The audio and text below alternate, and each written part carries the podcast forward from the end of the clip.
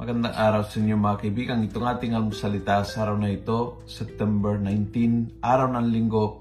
Kaya tara, simba tayo. Ang ebanghelyo natin ay Mark 9:30 to 37. Ako po si Father Luciano Feloni, Paris Priest ng Kristong Hari sa Diocese of Novaliches.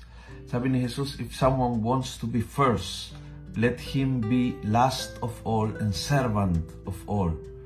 Then he took a little child, placed it in their midst, and putting his arms around it, he said to them, Whoever welcomes a child such as this in my name welcomes me.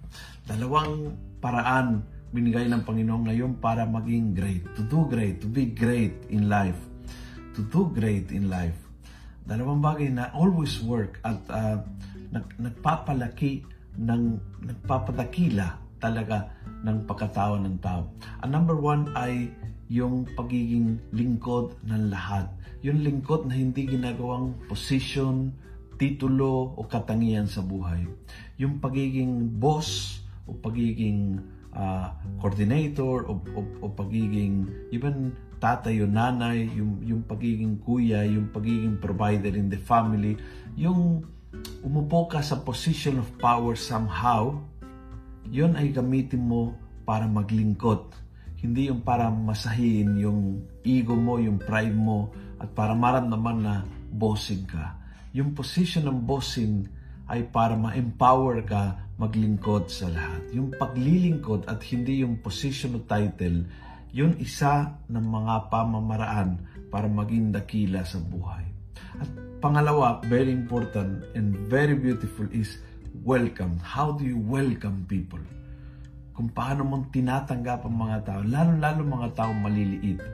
Kung paano, kung gaano kang kapait sa pagtanggap ng delivery na dinadala ng lalamove sa iyo, kung paano tinatanggap yung pagdalaw ng isang uh, kamag-anak na biglang dumalaw, kung paano tinatanggap mo yung pagkatok ng iyong kapitbahay na humingi ng konting bigas.